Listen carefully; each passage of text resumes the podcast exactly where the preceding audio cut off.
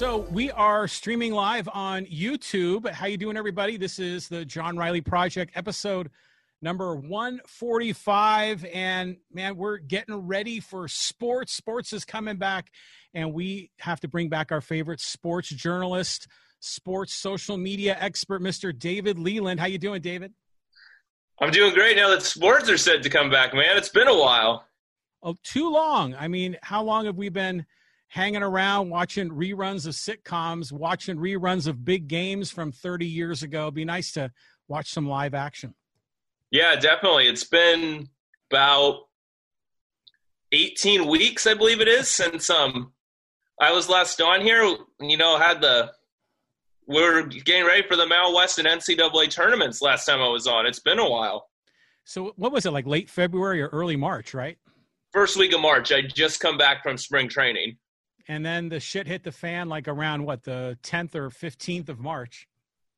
Uh, the 11th, I believe, was the night that um Rudy Gobert tested positive uh, for the Utah Jazz, and that sent the NBA into shutdown. Everybody else soon followed. Mm-hmm. Crazy mm-hmm. stuff. Yeah, it was. But you know, now I think we're ready. I mean, they're we're going to have what opening day for MLB is tomorrow. The Padres opening on Friday. You know, they're talking about maybe postponing um, college football. We're not sure about college basketball. Maybe there's a chance we could start and then get partway into the season and have to stop again. Yeah, I mean, there's just so much unknown with this, and it, it all comes so fast too. Like, at what point did you were you like, oh, this might cancel some events? You know, yeah, right away. Obviously, you know they were hinting that the the NCAA tournament would be no fans in the stands. Then what? It was maybe family only, and then next thing you know, it was just Gonzo. Yeah, um, the the first warning for me really was so my dad and I went to a uh, Vegas for the Mountain West tournament championship game. That was Saturday, March 7th mm-hmm. So you know the heartbreaking game we lost, but you know whatever. We're still going to be a two C in the West that night actually was the first, you know, signs of like a warning for me that this could like, you know, turn into something bad because, you know, I started hearing more and more people telling me that, you know, oh, somebody in my area, you know, got them. There's been three infections from the county I live in and stuff like that. So at this point, I'm like, mm, maybe we might be in for some trouble here. Mm-hmm. And then, you know, but kind of that fear passed. And, you know, Monday, uh, my professors at San Diego State, this is on the 9th, we're saying, yeah, we're having a meeting. We might be going online soon. Next afternoon, after my classes, yeah, on the 10th, you know, they said, yeah, we're going online. And then, like we said, the 11th was when the NBA suspended the season. Everybody else soon followed. You had MLB and NHL followed, and then the NCAA tournament just canceled on the 12th. That was a very wild week the San Diego sports curse, right? We finally get a, an NCAA team that could make a deep, deep run, and then they cancel the whole freaking tournament.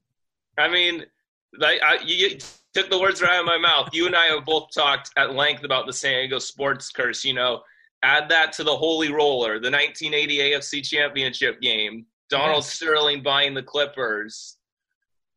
Um, oh yeah. Um, Oh yeah, I mean we can make the two, a long, two pitch long to list. Tino Martinez in Game One of the '98 World Series, um, the 2006 Division Series, Marlon McCree, Matt Holliday, um, blowing the lead to the yes. San Francisco Giants in 2010. You know, Nate Kaeding. the 24 nothing blown halftime lead against Denver. You know, Spanos moving the team. 2011 Sweet 16. You know, just another chapter. It, it, it's truly unbelievable. The 1994 Montreal Expos of college basketball. Yeah, no doubt.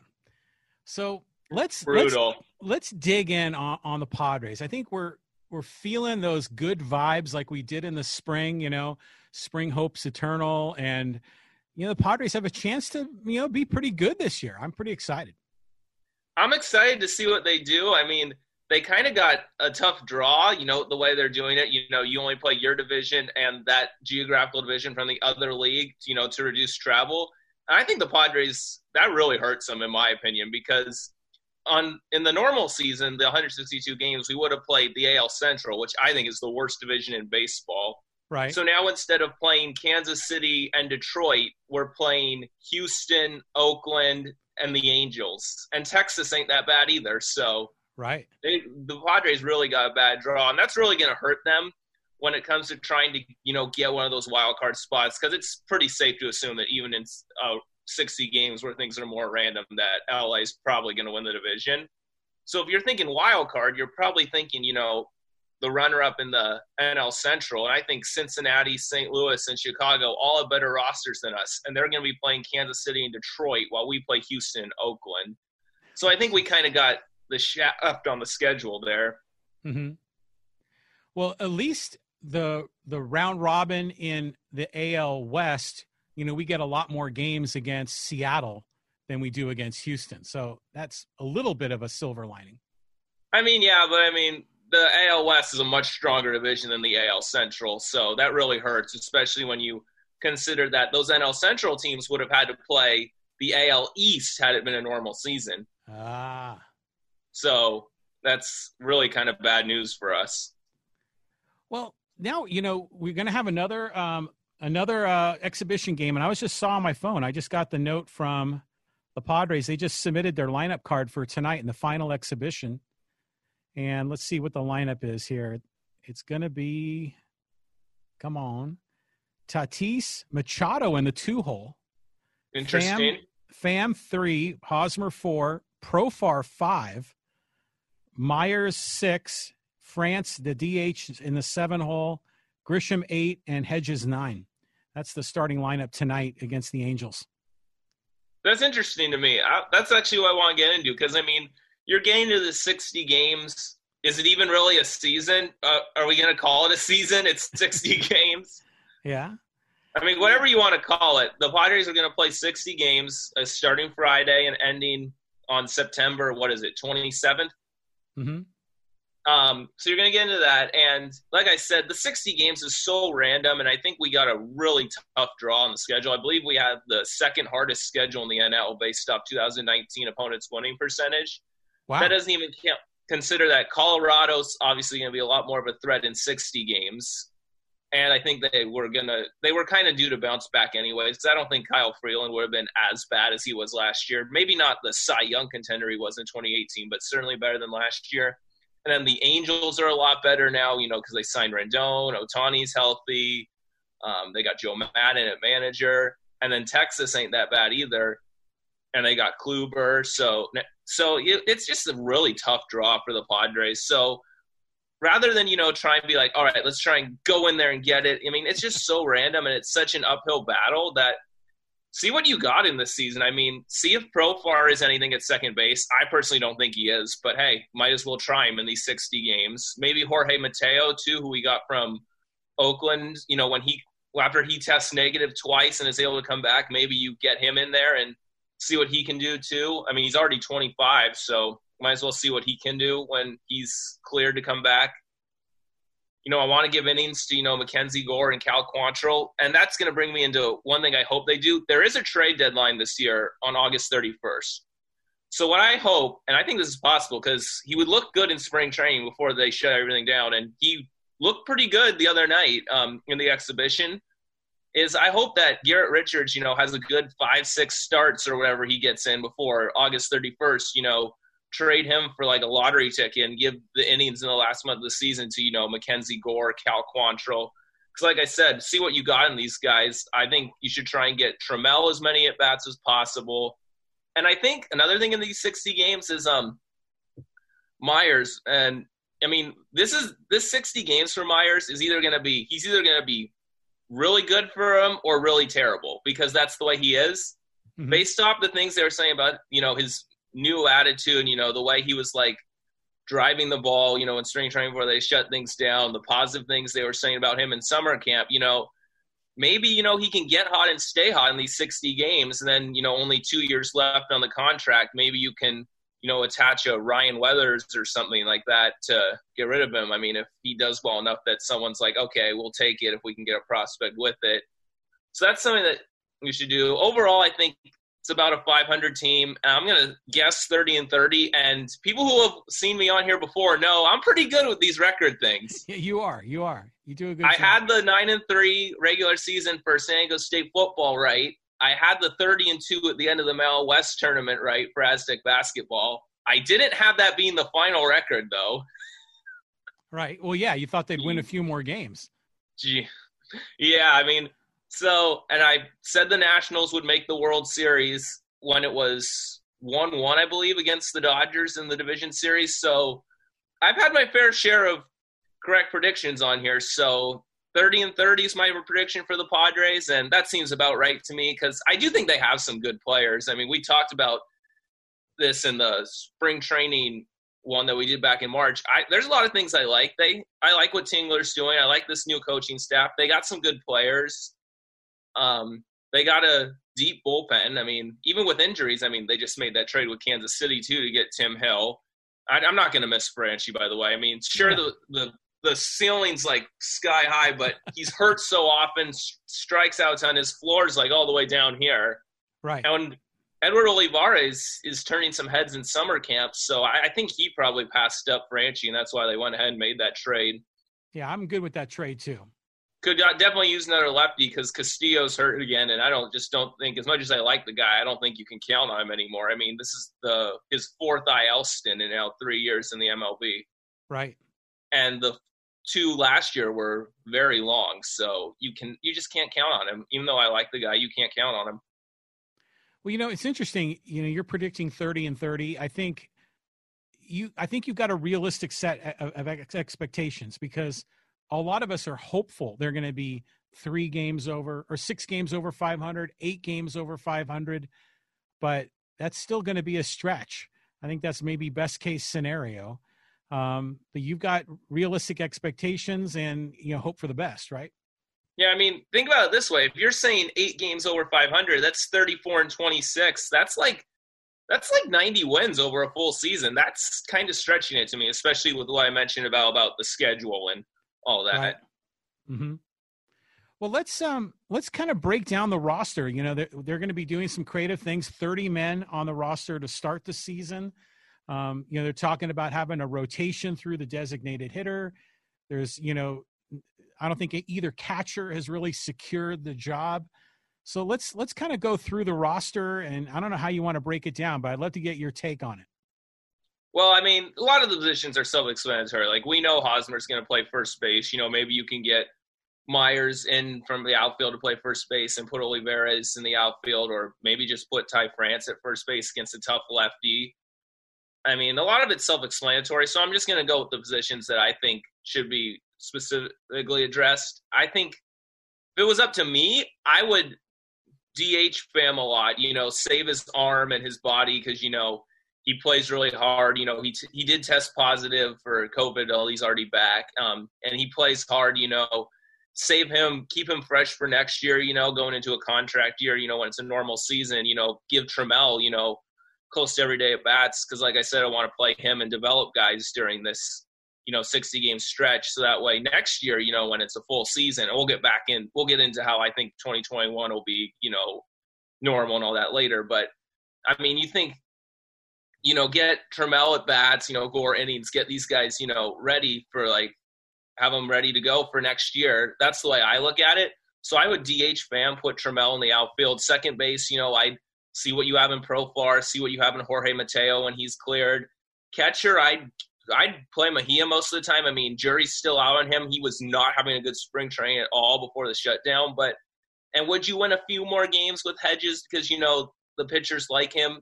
Probably, but I mean, like I said, the wins and losses this year is whatever to me. So see with Mejia, see what you got in him in this 60 game stretch.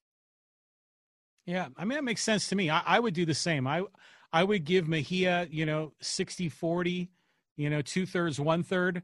Um, you know, spot start hedges, maybe just for selected pitchers. Um, yeah, it makes sense. Get, you know, give Profar a look over there. Give the those young outfielders a look.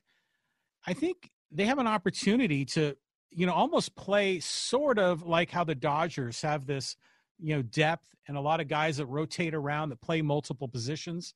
The Padres are starting to get a little of that, and I think it's going to make it a lot of fun to watch them from night to night. Yeah, I mean, I just like I said, you know, just just try things out, see what you got for you know 2021 beyond in these 60 games. I mean, not only do I not think that they're you know quite on the level of some of these you know teams that are considered playoff teams, and certainly not on like World Series level teams. It's the way I look at it too. Is this is like I'm not saying I want them to go 0 and 60. Like, don't get me wrong when I say this, but I mean, we've waited so long to see a good team. You know, a not even just a World Series contender, just like a 500 plus team, like a playoff team. That I'm yeah. my, the way I see it is, if we're gonna, you know, finally have a good year, I want to be able to celebrate it properly. You know, you know when we can go to Petco and you know hang out bars and watch the games and stuff. So that's why the wins and losses to me this year is you know whatever because I feel like when we finally get a good team, we definitely deserve to celebrate it properly. So let's let's take a look at a couple other other important people like Jayce Tingler. What have you seen from him so far? What do you like, maybe not like, or is it just too early to tell? It's too early to say definitively whether he's good or bad, but watching his uh, press conference after the exhibition against the Angels on Tuesday, I can on Monday, sorry. Um I can tell like he's a lot different than Andy Green and I can tell press conference that there's way more accountability, attention to detail, and I like that. Mm-hmm. So and, I definitely think he's going to be better, even though it's too early to tell for sure. Yeah, I'm I'm getting you know my spidey senses are like tingling, you know, tingler, tingling. I I think he's going to be all right. I I feel good about him. Um, he seems to have the right approach so far. He's saying all the right things. Um, what about what about Preller this off season? What do you what do you think of all the different trades, the different signings? What what's your thoughts on that? I really liked everything Preller did this off season. I will say this though, the pandemic gave him uh, bought him an extra year because I think had this been a normal, you know, 162 game season, you know, you heard Fowler with the heads will roll comment and back in what was that in October, November? Yeah. so right. I mean, but I think the the pandemic, you know, randomized this season, you know, changed, you know, the approach to this season and bought Preller really an extra year. So I think now 2021 will be the winner you're gone year for um, Preller. I know I talked about in here how I before on a previous episode how I thought 2020 was going to be that year for him. Now it looks like 2021 is going to be that year. And in your opinion, what do they have to do in 2021 for Preller to keep his job? Just just make the playoffs? I mean, make the playoffs as a wild card team or finish a couple games back, one of the two. Right. So, you know, really be in contention in late September. Yeah, like I don't think, you know, it'll be a position where like, you know, next year we win 87 games and miss out on the second wild card by a game or two that he'll get fired for that. Mhm. Well, I I'm intrigued. I mean, I I think there's a lot of great possibilities here, but we know that anything could happen. I mean, you know, that virus could, you know, go through that clubhouse and then suddenly you're starting Cronenworth at shortstop and France at third and you've got guys that are out for the season. I mean, things could change very abruptly depending on how this plays out. See, that's why I mean, I don't even really like. That's why it doesn't bother me whether we win or lose this year because this season's such a fluke, anyways. Like my friends and I were talking a couple weeks ago. They're like, so if Buehler and Kershaw and Muncy and Bellinger and Betts all get COVID, do we win the division? we were saying that a couple weeks ago. Like it's just so random. Like it might even come down to who has the least positive test. Right. Yeah. So yeah, you're right. Anything can happen, and that's what's going to make this so interesting. I mean, it's it's like a like you take a a chessboard and you just throw the pieces in the air, see where they land. Um, this is going to be fascinating. But you know, it's interesting. You were talking about the Dodgers and Muncy and Bellinger, all these left-handed hitters. You know, getting Tim Hill, I think, is a really good pickup. Yeah, it'll really help uh, counteract the Dodgers and all those lefties that they have. I mean, all their best hitters besides uh, Mookie Betts are lefties. So now Mookie Betts is getting ready to sign his deal today, isn't he? Or are they just negotiating? What's it looking like? It sounds like he's about to sign it. So it's is it for more money than Machado? Yeah. Wow. Remember, we were hopeful that he was going to come to San Diego. I mean, we were not going to be able to give him the um, the money that the Dodgers are giving him, especially not after you know the virus and the pandemic, and you know not having you know ticket revenue this season. There's no way we were going to be able to re-sign him. So if you are Jayce Tingler and opening night on Friday night, and we're opening what against uh, Mad Bum and the Diamondbacks. Yes. If you're penciling out the lineup card, who who what's your defensive configuration and your batting order for Friday night? All right. So I know I talked about how I give Trammell a lot of at bats. Um, but same goes for Edward Olivares too. So I mean, you're facing you know a lefty and Bumgarner, and again, this is this qualifies as I don't think Bumgarner's necessarily that good anymore because he had a five two nine um ERA away from Oracle Park last year, but he has owned Hosmer in his career. I believe Hosmer's 0 for 15 against him. I think I saw the other day. Right. So this is one of those lefties where I'd um where I'd sit Hosmer against. So I'd probably go. Apparently, Grisham actually has pretty even splits. So I'd lead Grisham off in center field.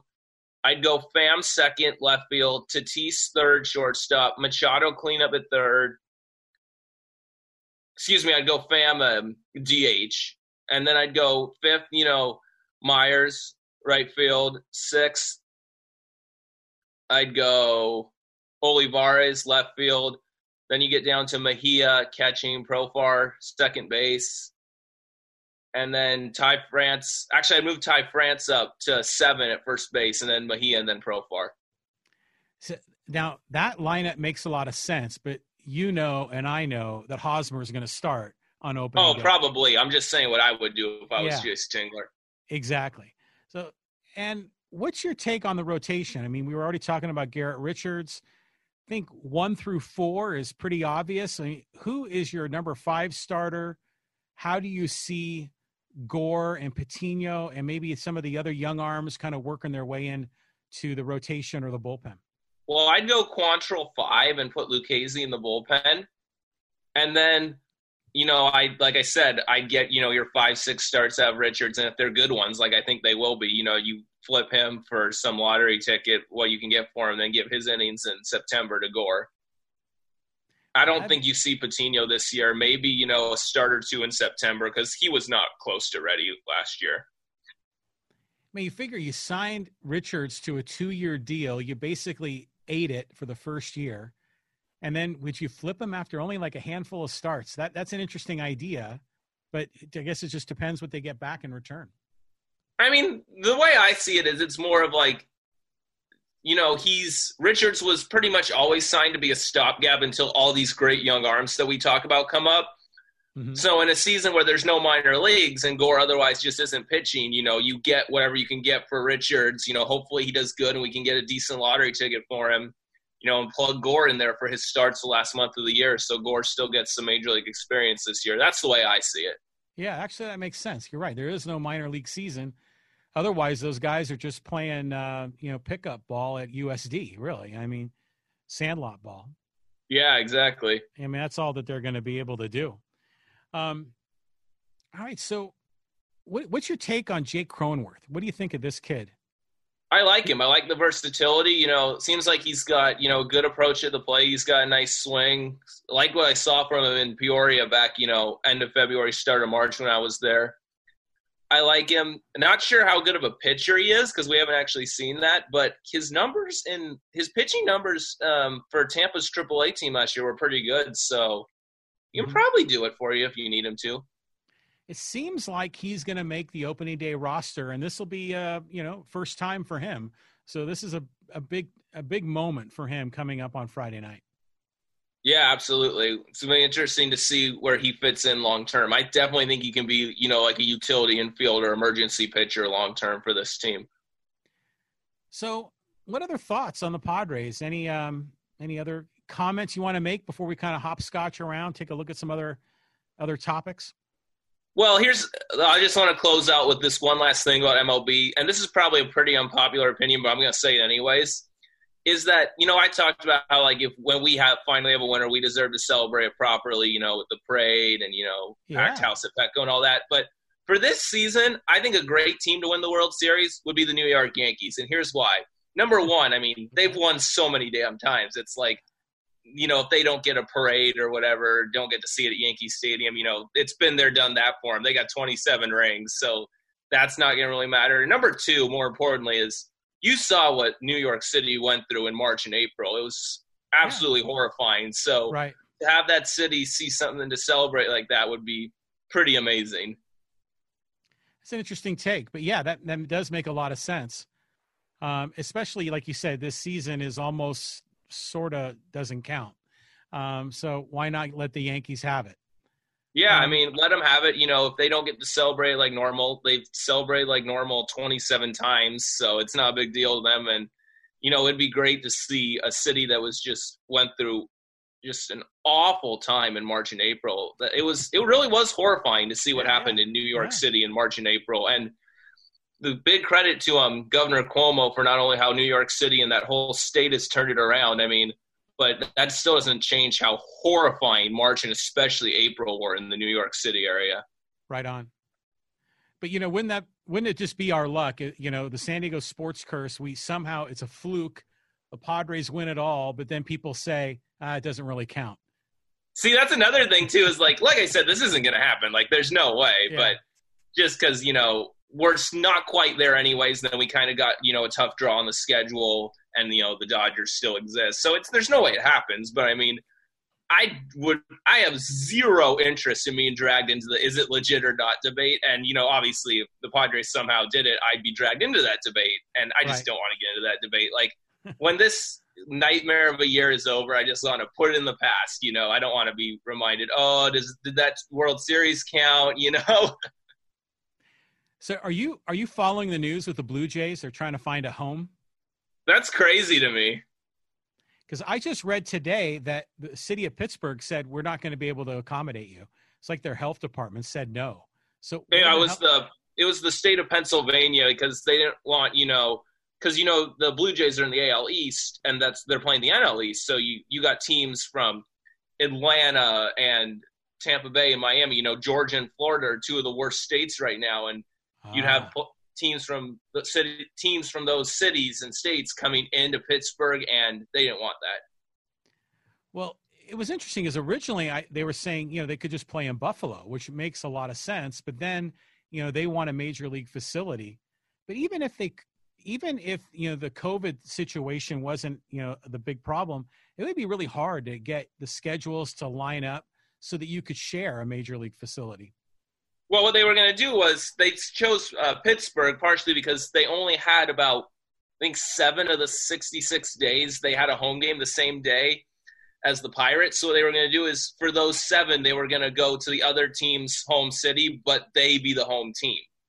Ah, so this is this is another crazy deal. Remember the year way back when when the Montreal Expos didn't have a home and they were like vagabonds, and now now that we have another Canadian team is going to be in a similar boat. Well, you mean like the last couple years in Montreal when they were playing half their home schedule in Puerto Rico? Yeah, exactly. or, or um, you're talking, you know, after Hurricane Katrina when um the New Orleans Hornets at the time, now Pelicans, were playing their games in Oklahoma City because right. of Katrina damaging New Orleans Arena. Yeah, so it's a similar situation. So I'm, I'm kind of curious to see how it's all going to shake out for them.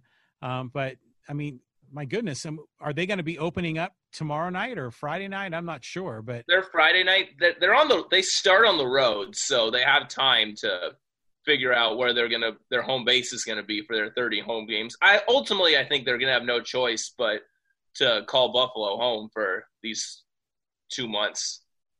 That to me that makes sense. I mean, they're Triple A teams there. It's not that far from Toronto. It just yeah. it makes perfect sense. I agree. Um, so, what's your take on um, those cardboard cutouts behind home plate? Are you going to be uh, one of the faces back there? I don't know how like the Padres are doing that, but I will say this: if you put cardboard cutouts in the stands, have tarps cover up some of the empty seats with advertisements, which teams should do to try and recoup some money. Right. And you pipe in crowd noise, it'll feel close to real for me because, you know, I've watched Padre games on TV before where it looks almost empty. So if you pipe in crowd noise, it'll feel, you know, like a normal game, you know, a normal Monday in April. Well, my understanding is is that the Padres are going to have, I think it was um, family and friends of the players that we're going to be right behind home plate. Um, and I was watching the Dodger Angels game last night, and in uh, Dodger Stadium they had those cardboard cutouts behind home plate, and at quick glance, it just felt sort of like normal. Yeah, I mean, like I said, you look at it, you know, there's a visual of people behind the plate, even if it's not actually people. And then if you pipe in crowd noise for like a home run, you know, and you still play the bell or whatever when there's a home run, you know, then it'll feel, you know, as close to normal as it can feel. Well, at least we won't have to look at people staring at their phones when the game's going on. I know, right?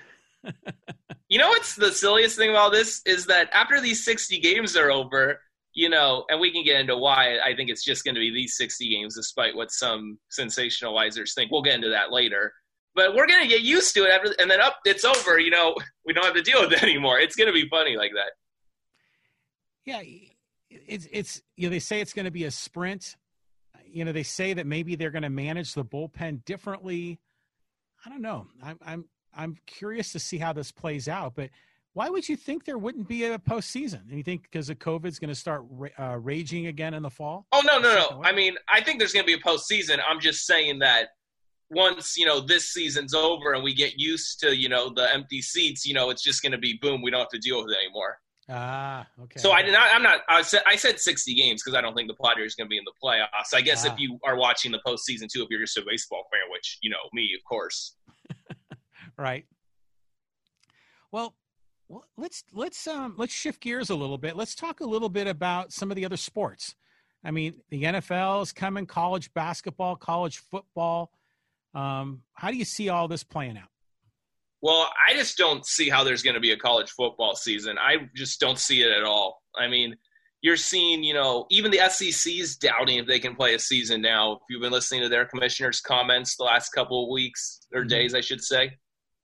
No, I haven't heard. I mean, just you just look here. I mean, all these. Um, I don't think we're going to see Aztec football this fall. Unfortunately, I mean, you just see way too many cases of these outbreaks in states that had um. And I got the list here of all these states that were doing decent or better, and then they had their college athletes return to campuses, and they just skyrocket. I mean, Florida and Georgia. You don't need me to tell you what happened there. Mm-hmm. Mississippi, I believe, Ole Miss players returned to campus, and Mississippi State. Alabama, obviously, they had their football players returning to campus. Basically, all the South, because you know it's like live and die with college football down there. Right.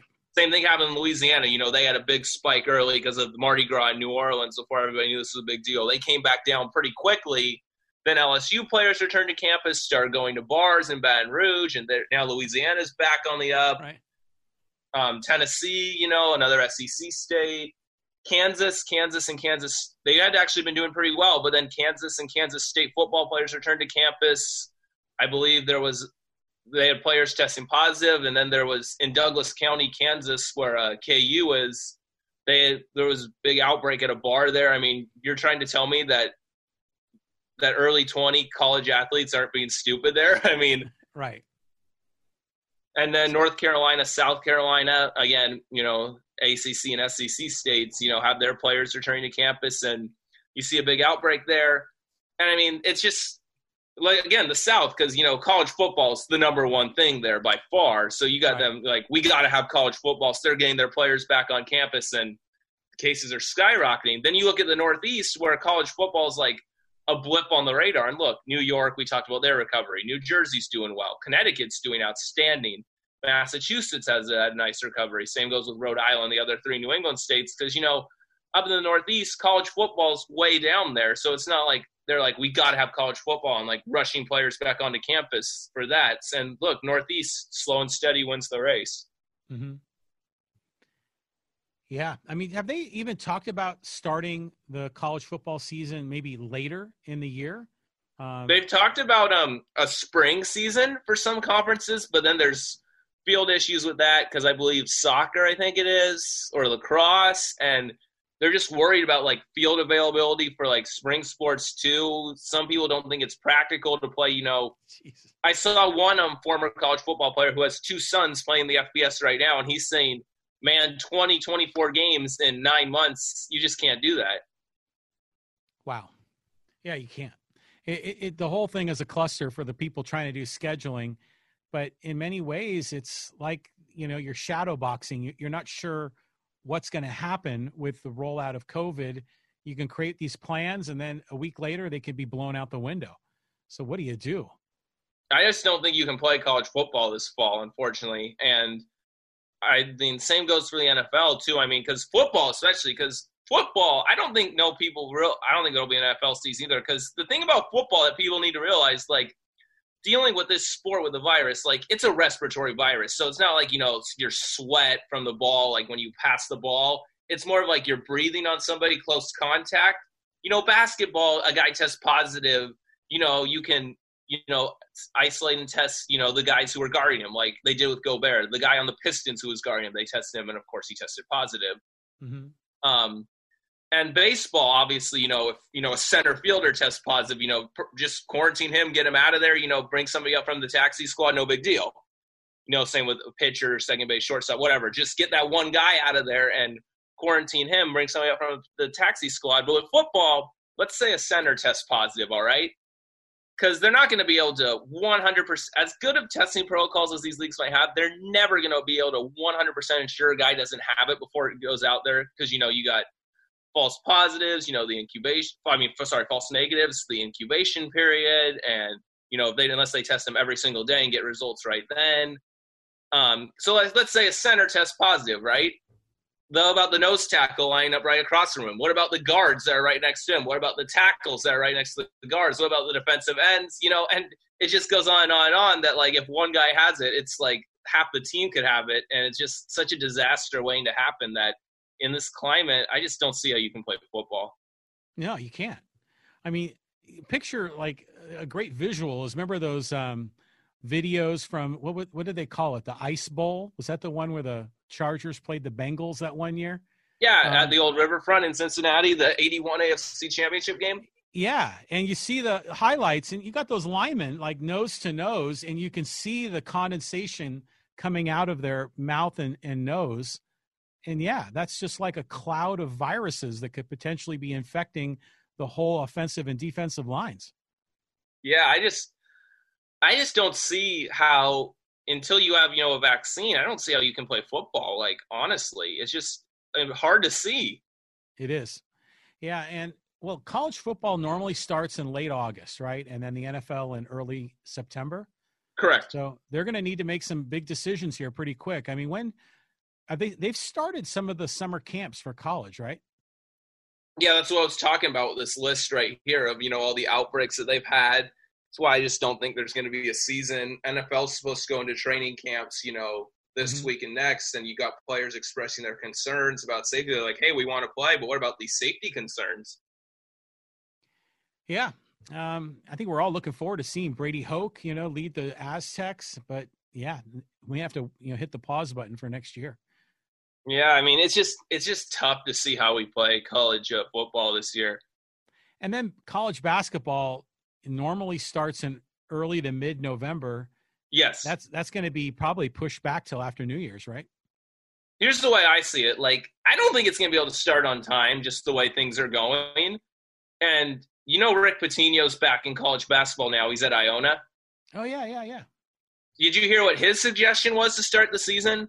No. What do you say? His suggestion was, you know, and this is something that I personally thought of too. he's like, hey, why don't we just push it back to January, you know, buy time for, you know, a vaccine to be developed and start getting distributed. And we can talk about that after I'm done with this because, you know, maybe this could actually work too, because we'll get into why I think that can work. But he was saying, you know, push it back to January, play a conference only season, you know, buy some time for them to get it in there, you know, and that might work. I mean, the only issue is now like how are you going to determine like who's really better, you know, and like without a non-conference season. I mean, right. but uh, you just have to roll the punches. I mean, it's going to be weird, just like baseball this year. It's going to be weird. You got to work with what you got, you know. But it's the only. I think it's the only way you can salvage a college basketball season, honestly. Yeah, I mean that to me makes a great deal of sense. And the alternative is is that you start after New Year's, and then March Madness becomes May Madness you know, something like that, right?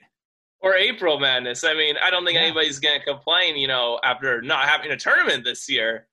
Mm-hmm. I mean, March is usually my favorite month of the year. You know, you got my birthday, you got spring training, you got yeah. March Madness, and then opening day right after that. I mean, and March just turned into a nightmare this year. Yeah, it's awful. I, I I'm with you. March and October were always my two favorite sports months, and yeah, both of them could be wiped clean with nothing going on. This is just 2020 nuts. is just 2020 is just an awful year. It is. Um, yeah, I've been following you on um, social media, and you are very closely following the science around COVID, uh, the, all the um, press conferences of Dr. Fauci, and all of that. I'm interested in your take on you know the the broader issue of this pandemic. Well, I mean, I mean, I'm not a medical expert. I'm a sports guy, and I'm a sports guy, and that's why you bring me on here. So I just try and listen to you know the Dr. Fauci's, the Scott Gottliebs, and I'm going to talk about them right here is um I think you know as as crappy as 2020 is, I think you know with the exception of you know we might not have a March Madness still, but I think with the and might not have a you know NFL playoffs and Super Bowl in January and February, but I actually I definitely don't think we'll have that. But other than that, I think once you get to like March of next year, I think things are going to be pretty much back to the way they were, and I'll get into why I think that because I mean. I'm sure you've heard, you know, it's been for almost two months now Fauci's been like, and I'm cautiously optimistic that we'll have, you know, a vaccine not only approved but widely available because they're reducing at risk, you know, end of this year or the beginning of 2021. He's been saying that for two months now, basically that same timeline. And what's interesting about that too is that I was just watching, looking at random stuff on YouTube. Actually, I was found it when I was searching for a video that I'm going to reference later in this when I was doing my research for this. Is I found a video of you know Fauci's timeline talking about specific things related to the virus, and he was saying on January 28th, he said he was cautiously optimistic that they could start a phase one trial within three months. The phase one trial started in the middle of March, less than two months later. So if he's cautiously optimistic about you know end of 2020, the start of 2021, and his la- and the cautious optimistic from preclinical to phase one was ahead of his timeline, I think we should feel pretty good about that. And, you know, I've seen, you know, the specific things from some of the Operation Warp Speed candidates. You know, I got, you got here, um, Pfizer looks like the leader in the clubhouse right now. And I was just reading today that they're going to apply for FDA approval in October, have, you know, doses ready to go in December. You know, US has 100 million right away and up to 500 more million just from Pfizer. You got University of Oxford, which we got, you know, 100 million from whenever they're ready to go. And they say that they're going to have the doses ready in September. So whenever they get approval, we'll have that. You know, Moderna, which Fauci and the NIH is directly overseeing. I mean, that's probably the weakest of the three candidates because that one doesn't have like T cells like the other two do, but it's still, you know, not a bad candidate.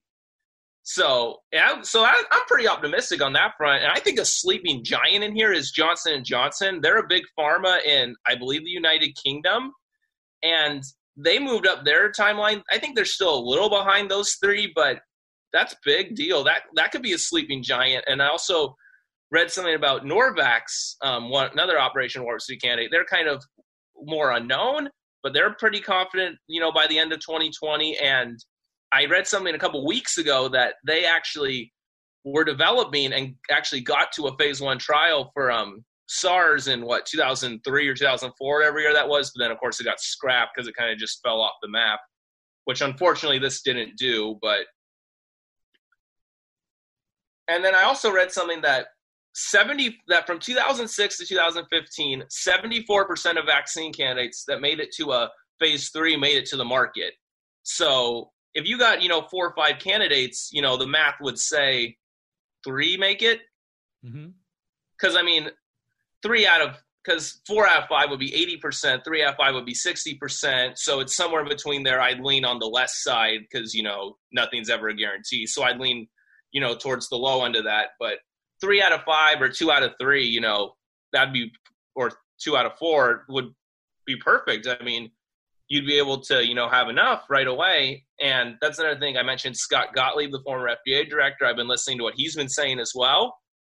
And he was saying, he, and by the way, he's a Pfizer board member still. So that's so he, he's, so he would know.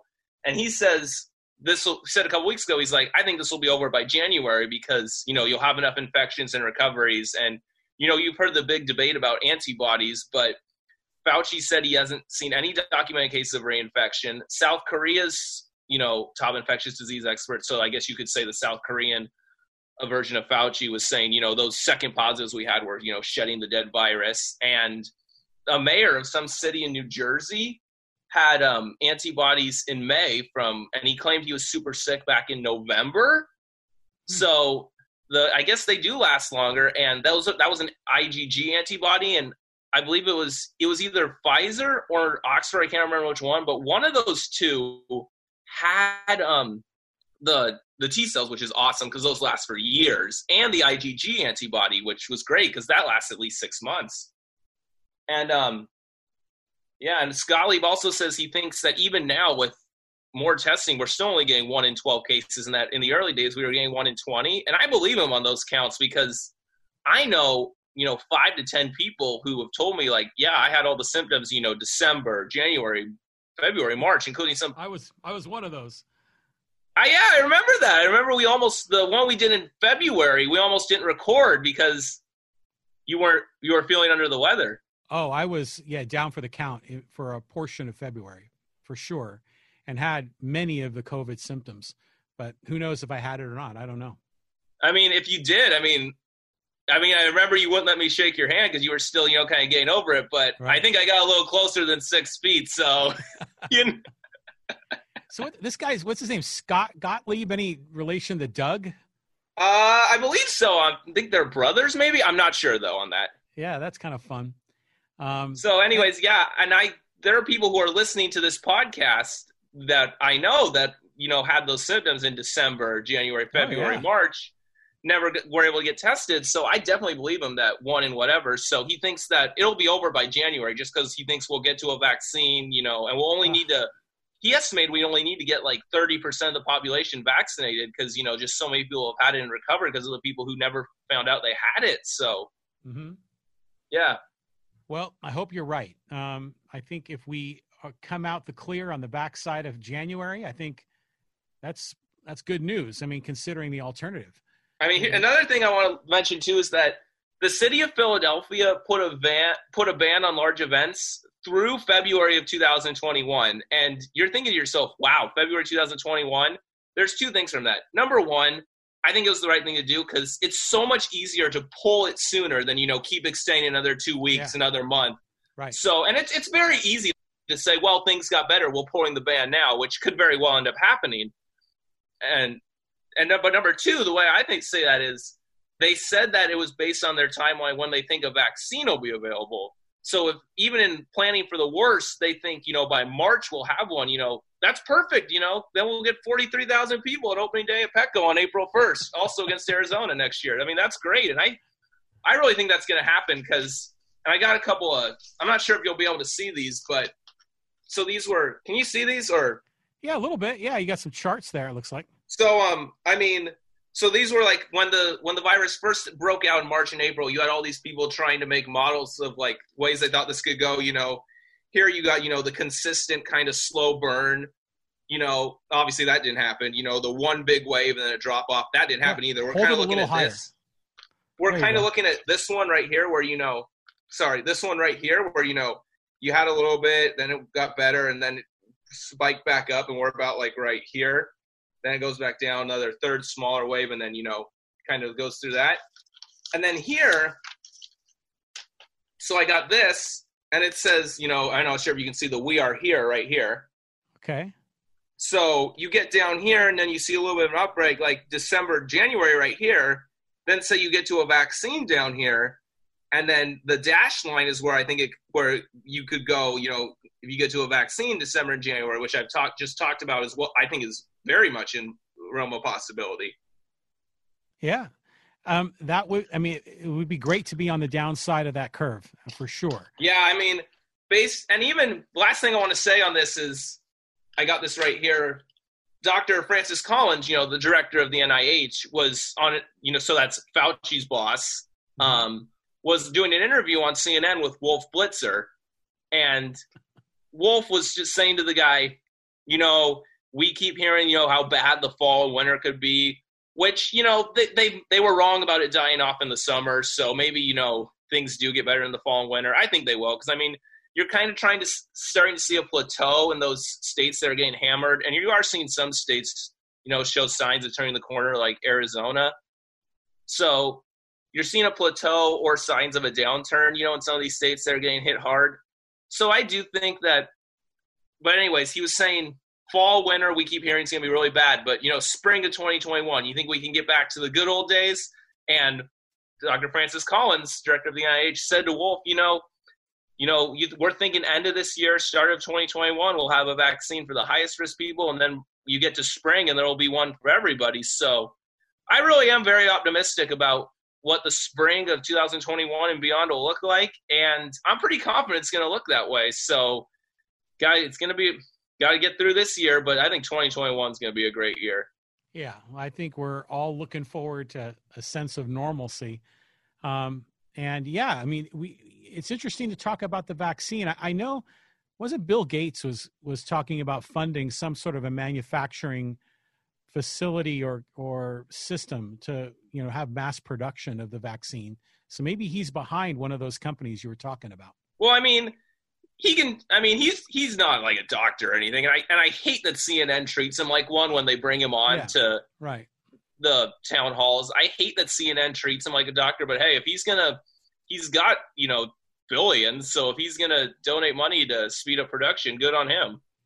Well they treat greta thunberg as a scientist so you know anything's possible. Uh it's funny wolf blitzer this is just kind of a crazy tangent. The first time i heard about him this is before your time was during gulf war one like in 1991 and he was one of the war correspondents and i was thinking man what a fabulous name for a war correspondent wolf blitzer you know? Uh, that he's been with cnn like forever. It's like he's probably going on 30 years now.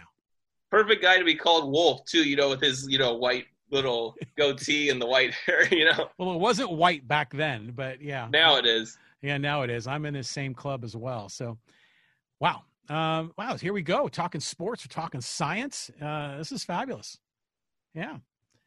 So what else? What else you got? You you came prepared with notes. You always do. I, that's what I love yeah. about you, David.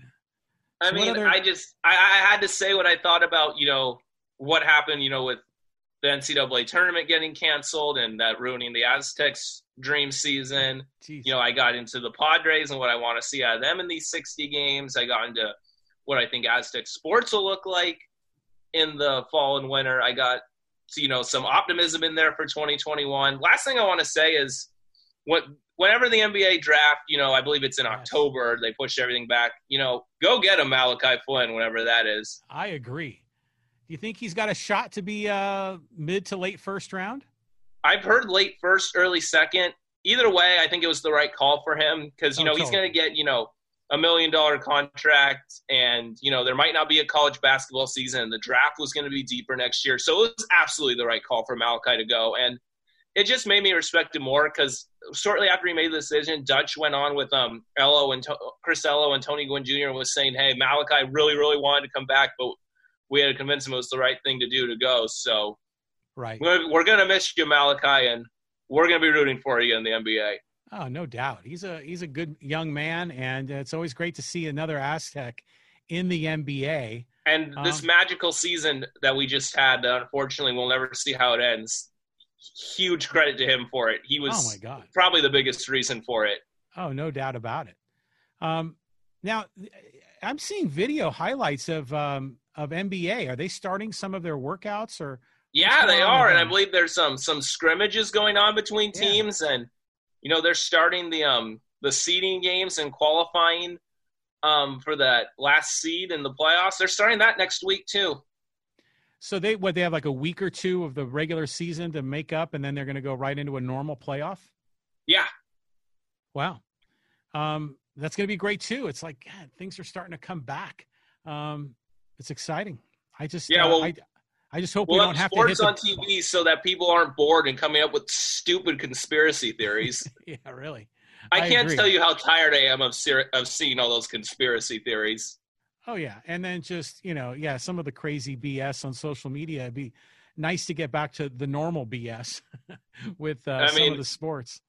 I mean, it's it's nice to argue about um whether or not sign. I mean, I never thought I'd want to be arguing about whether or not um Eric Hosmer signing messed up Wil Myers, but that's a lot better argument than some of the garbage we've been seeing these last four months.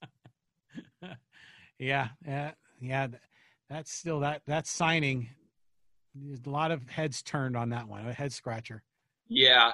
Last thing I want to say is, uh, also on Aztec basketball, um, really sucks for Yanni Wetzel and KJ Feagin. They came here from oh. losing programs to play in the ah. NCAA oh. tournament, oh. and then that happens. I mean, and now they're gone. You know, they were they were big contributors to our season too. So thanks Yanni, thanks KJ. Sucks we couldn't you know play in the NCAA tournament. That's what you guys came here to do, and we certainly were going to be there. So feel so bad for those guys. Oh man. That is just brutal. But I, I, I saw something. Isn't Yanni like trying to get onto the New Zealand national team or something like that? So these are I didn't see that because I've deleted ball. Twitter because I'm sick of the crap on there. But I mean, yeah. it once he's certainly good enough. Yeah. So yeah, we're gonna you know we got the um the Padre Angel game tonight, the final tune-up. We got uh, opening night Friday night. Um, I'm fired up. I'm going to be watching Sports. the game tonight. sports is back. As hopefully the Padres can score a run in in the in the nine innings. Um, I know that last game was rough. Yeah, it was pretty rough to watch. I mean, the pitching was fun to watch. Pagan looks nasty. I mean, oh. and you got Kirby's going to be a free agent after the year, so that's probably our closer going forward. Mm-hmm. Yeah, that bullpen just set up so brilliantly. So I, I'm just feeling really good about the pitching, and they just hit the ball. Like they say, they scored like four runs good chance they're going to be winning a lot of games. Yeah. All right. Well, All right. I'm looking forward to it. Gonna check out the game tonight. You know, hopefully we'll have some have some fun in these 60 games. See what we got going forward, and you know some of these young players, and go from there. Well, right on, David. Thanks for joining me. I always enjoy having you here, talking sports, talking science, world affairs. Uh, we're going to break it down. Uh, but thanks for joining me, and uh, thanks for having me you know, let's uh once you check back in, maybe we get a little deeper into the season, maybe the midway point. We kind of approaching that trade deadline. I think we'll have some things to talk about as we get into mid to late August for sure, right? Yeah, because we'll know for sure what's going on with um, you know, Aztec Sports. Then I just don't think there's any way they can play, but we'll be able to, we'll know for sure by then. Can maybe break that down a little bit. Maybe mm-hmm. they'll have some kind of spring plan for Mountain West only games or something. I don't know, but we'll know more then. So looking forward to it. All right, David. Well, thanks again, and we'll talk to you later. Okay. All right. Thanks.